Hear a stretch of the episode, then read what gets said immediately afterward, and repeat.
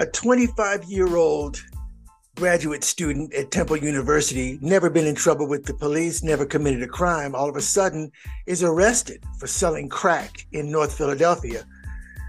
A reverend in North Philadelphia is who also has never been in trouble with the police is arrested for possession and attempted distribution of crack cocaine as she is sentenced to 3 to 8 years in a maximum security prison in Pennsylvania. The trouble with this story is that neither one of these people was guilty of the crime that they were accused of. This is another edition of Bad Apple Backstories.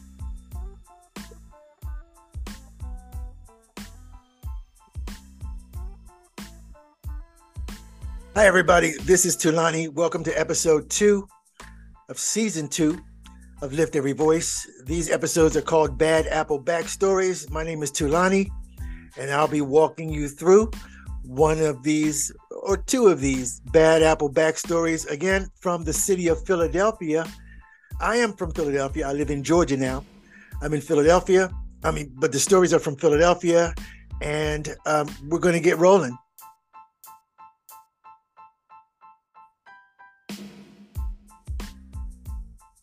Remember how I said these bad apples are allowed to do what they do, or these so-called bad apples are allowed to do what they do until they wind up either killing somebody, um, and sometimes they're still even protected. Uh, we'll talk about that as we continue moving on. But they're allowed to terrorize our neighborhoods uh, for for decades without the police doing anything to stop them. And as the complaints rack up, and as the complaints continue to come in, sometimes these officers even get meritorious promotion and and recognition from law enforcement uh, leaders and, and, officials. This is the story of uh, Arthur Colbert and Betty Patterson, both of Philadelphia. Well, Arthur Colbert was a student at Temple University, and he was basically going for a, a criminal justice, a master's degree in criminal justice, uh, I believe, at Temple University. But on February 24th, which is almost the um, almost the anniversary of that, February 24th of 1991, Baird was driving through North Philadelphia because he had met a young lady and he was going to take her on a date. But because he was not from Philadelphia, he was driving around looking for her house. The police officers decided to to target him. They stopped his car uh, and the, the, the the the news media call these officers rogue officers. However, I do not believe that they are rogue officers. I believe that they are the standard for policing, not just in Philadelphia, but in every other major city in the United States. I am not saying that all police officers are bad. However, I am also not saying that most police officers are good that's what we hear too often that there's a few bad apples and most police officers are good. I don't believe that to be true. So I'm not saying that they're all bad. And I'm also not saying that most of them are good uh, because in our community, in communities of color, the opposite has been proven that most police officers, if they are not themselves horrible police officers, they protect the officers who they also who they know are terrorizing our communities. So Arthur Colbert is dragged out of his car, snatched off the street by the Philadelphia police officer, and they and they took him to an abandoned building. That was this officer Jack Baird and his partner.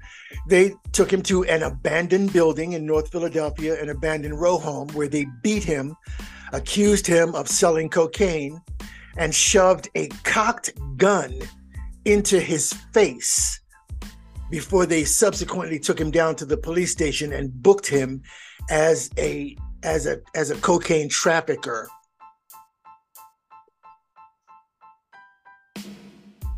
The next morning, Arthur Colbert confidently marched into the 39th District building, told his story, and here's the thing that made it different this time because this officer Baird, over his career, and he, he was a 14 year veteran of the Philadelphia Police Department. Over his career, he had racked up over 20, somewhere around 23 uh, complaints.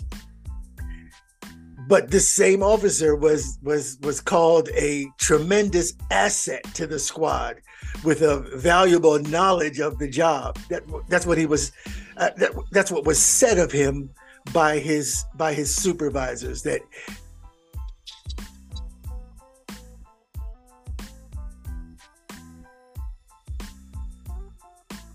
I remember reading about this, uh, reading about this in uh, 1995, uh, an article in the Philadelphia Inquirer.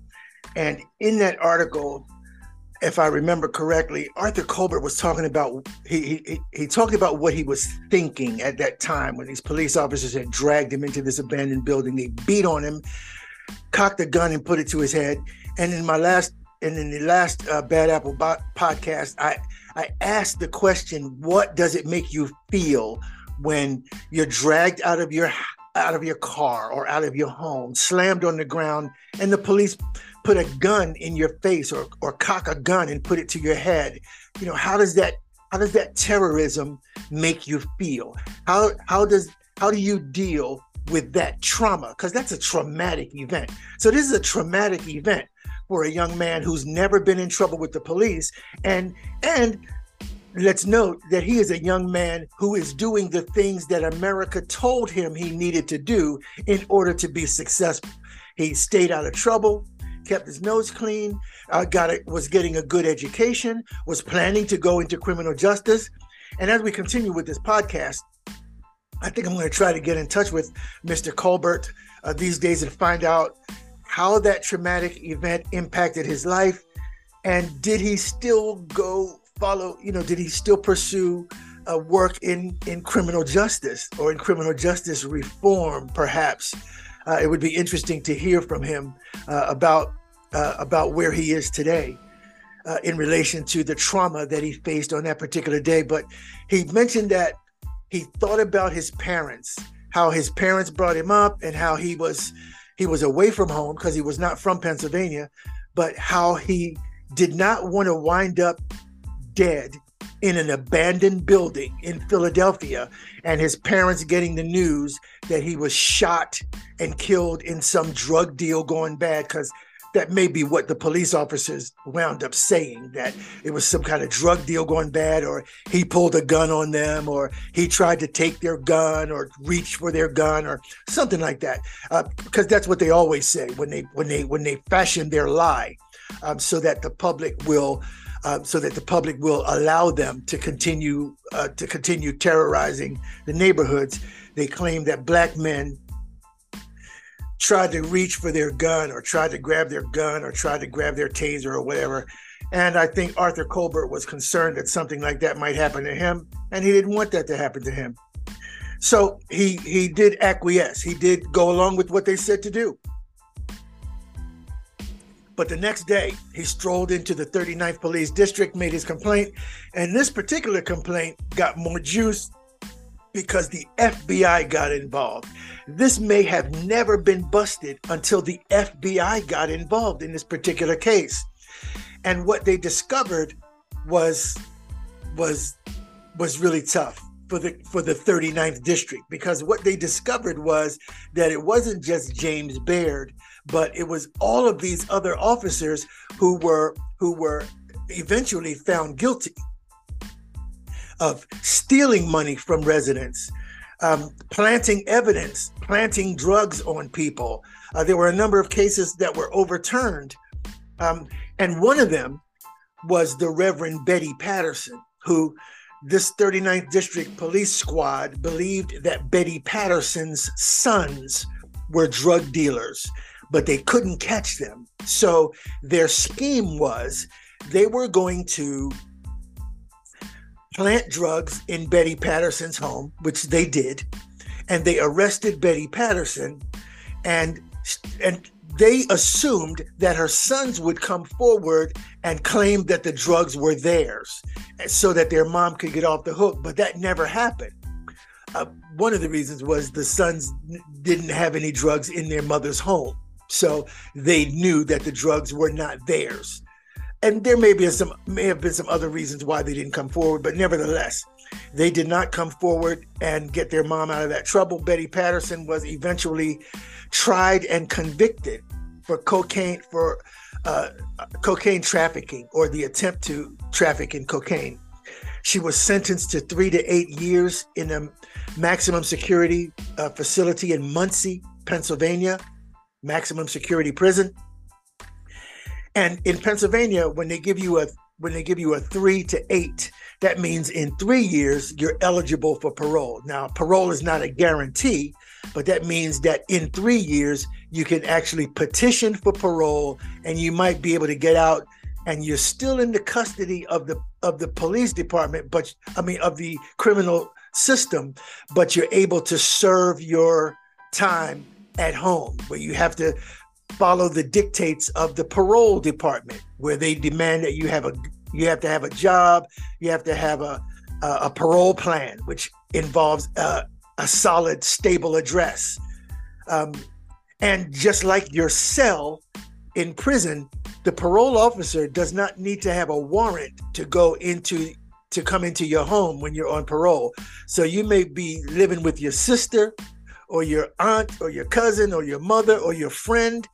Um, and what they need to know is that the police do not need to have a warrant to search their home because you're on parole. So they treat they treat that person's home like it's your prison cell. And just like the, the prison system doesn't need permission to come in, or they know they don't need a warrant to come in and search your cell, when you're on parole and you're living with a loved one, your loved one's home is your new prison cell. They don't need a warrant to come in and search your home. Anyway, um, so Betty Patterson was let out on parole when this story broke. So she had already served three years in prison and was out on parole when this major story broke, where these police officers were now busted for for framing people. And lo and behold, they start once they started getting in trouble, they started snitching on each other. That's how they Betty Patterson's attorneys found out that they planted evidence at Betty Patterson's house and why. And unfortunately for for Betty Patterson and for the taxpayers of Philadelphia, Betty Patterson, who when she was arrested, she was a 55 year old grandmother. So again, uh, Betty Patterson was not a 20 something young woman when Betty Patterson, who again had never been in trouble with the police, when she was framed by the Philadelphia Police Department, she was a 55 year old grandmother at that time. So think about that for a minute. So she went to prison, spent three years in prison, was out on parole when that story broke. And now, uh, at that point, they're trying to figure out how to make Betty Patterson's life whole. Betty Patterson actually wound up suing um, the state or the city of Philadelphia, and we'll talk more about that later. Uh, I believe Arthur Colbert also sued the city of Philadelphia and a number of other people who were exonerated because of these so called bad apples. I, I think a number of them wound up suing the city also, and we'll talk more about uh, about what those lawsuits garnered for the uh, for the for the um, plaintiffs in one particular case, there was a there was an innocent African American woman who this Jack Baird, they called him Blondie on the street because of his blonde hair and his blonde mustache. But this Jack Baird went into this woman's home and stole $3,120 that she had hidden under her mattress. Just took it. And as the woman cried and protested, Jack Baird reminded her that there was nothing that she could do. She just he just stole her money. In another case, Jack Baird, uh, uh, there was a man who just stood by and watched silently as this particular cop just smashed his furniture with a sledgehammer. So those those incidents are are incidents of terrorism I, con- I will continue to use the word terrorism as we continue to do these podcasts on chronic unresolved racial trauma. That's the result of these bad apples. Uh, this is Bad Apple Backstories. It is my second season of Lift Every Voice. I am lifting my voice at this point to speak about the bad apples in our police departments throughout the United States. You have a bad apple backstory in your city because what you know is the same thing that I know. That that app that that bad apple that winds up in the news is not the only one in your in your municipal police department. He's just not the only one in your state police. You know, you know that they're not the only one.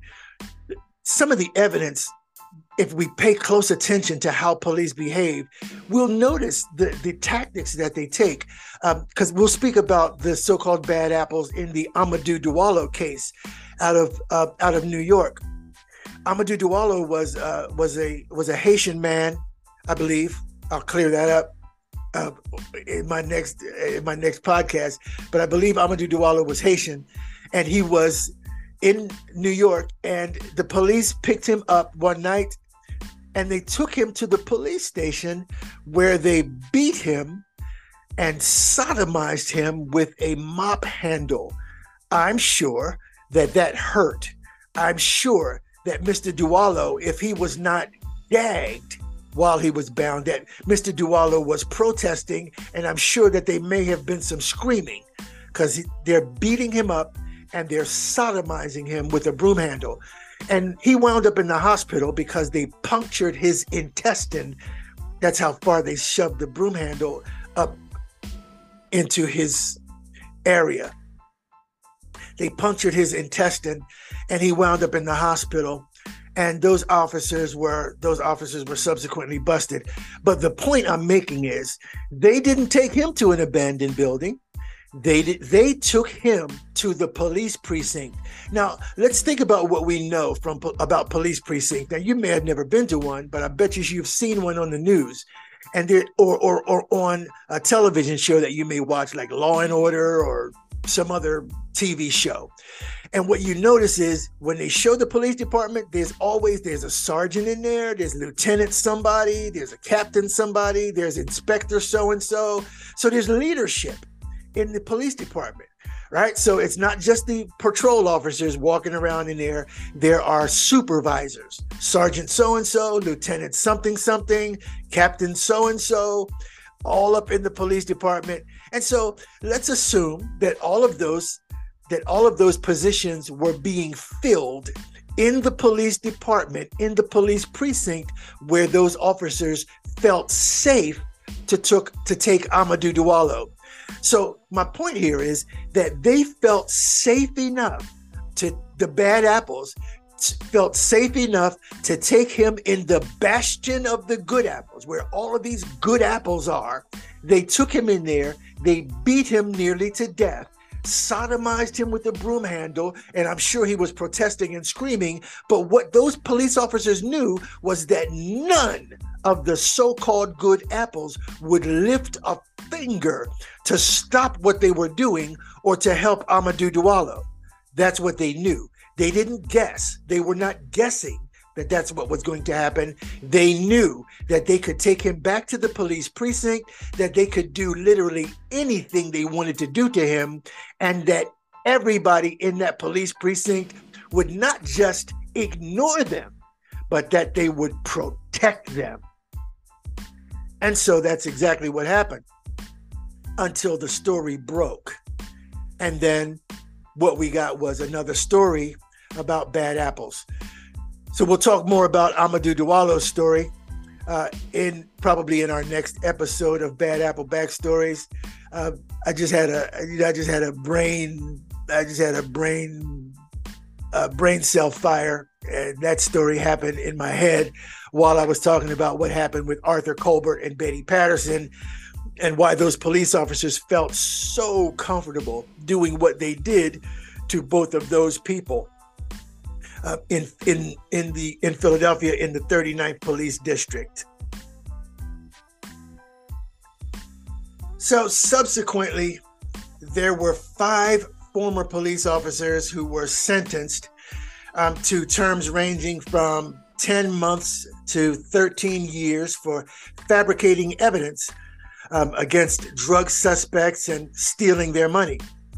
Um, all five officers uh, worked for the um, 39th Police District, and they all pleaded guilty in in return for their cooperation um, with the ongoing investigations. That's how they wound up snitching on each other about what happened to Betty Patterson.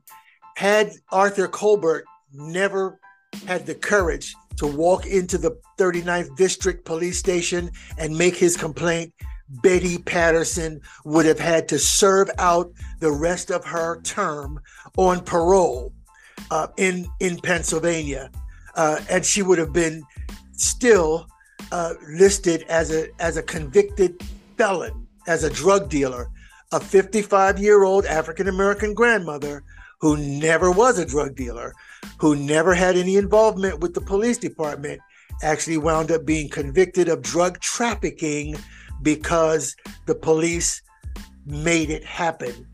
The other part of this story is how easy it is for people of for for for our for the city, for our community, for society at large to believe the lies of these corrupt terrorists that work in our uh, municipal police department. How easy it is for the public to believe their lies. And I believe it's easy for those lies for, for, for, the public to believe those lies because because of who the lies are being told about.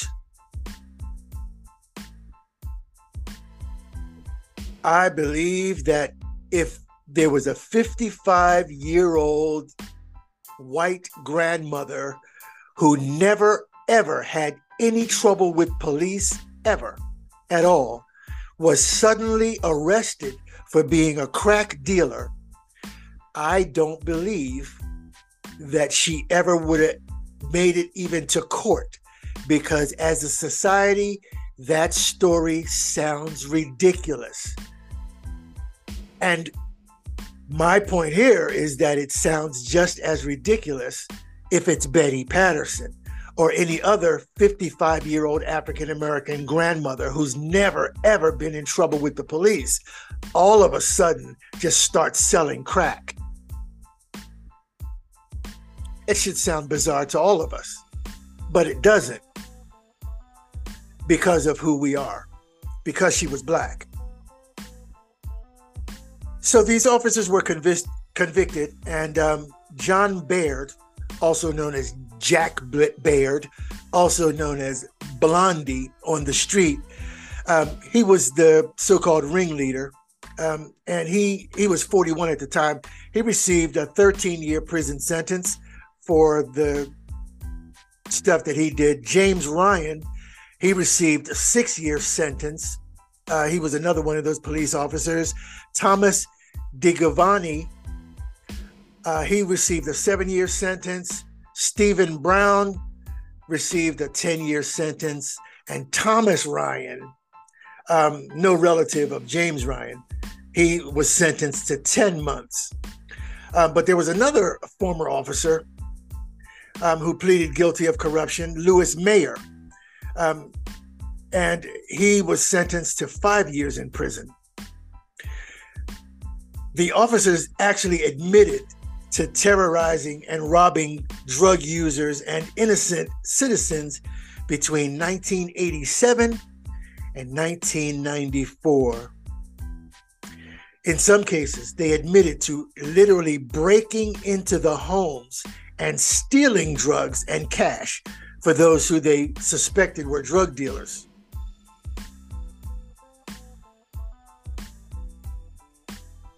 Ultimately, in this case, there were about eight police officers who were subsequently convicted, sent to the slammer. Well, that's it for now. This is Tulani. This has been another episode of Lift Every Voice, Season 2, Episode 2.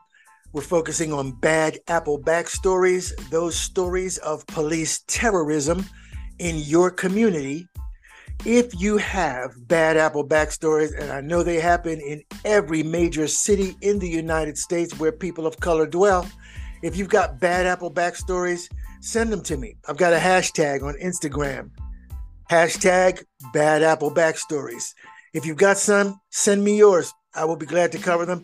And listen, this is not this is not a court of law. You could just tell me your story. If you know the police officers' names, you can give me those too, um, and I will do what I need to do legally to say alleged. Uh, and but you don't have to.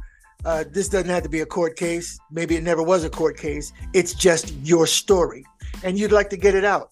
So if you got a bad apple backstory, get it to me and I will try to find a way to reach out to you, and we may put it on the air. We may talk about it. Maybe we'll even interview you. Maybe you'll get to tell your story on our podcast. Lift every voice, Bad Apple Backstories. This is Tulani.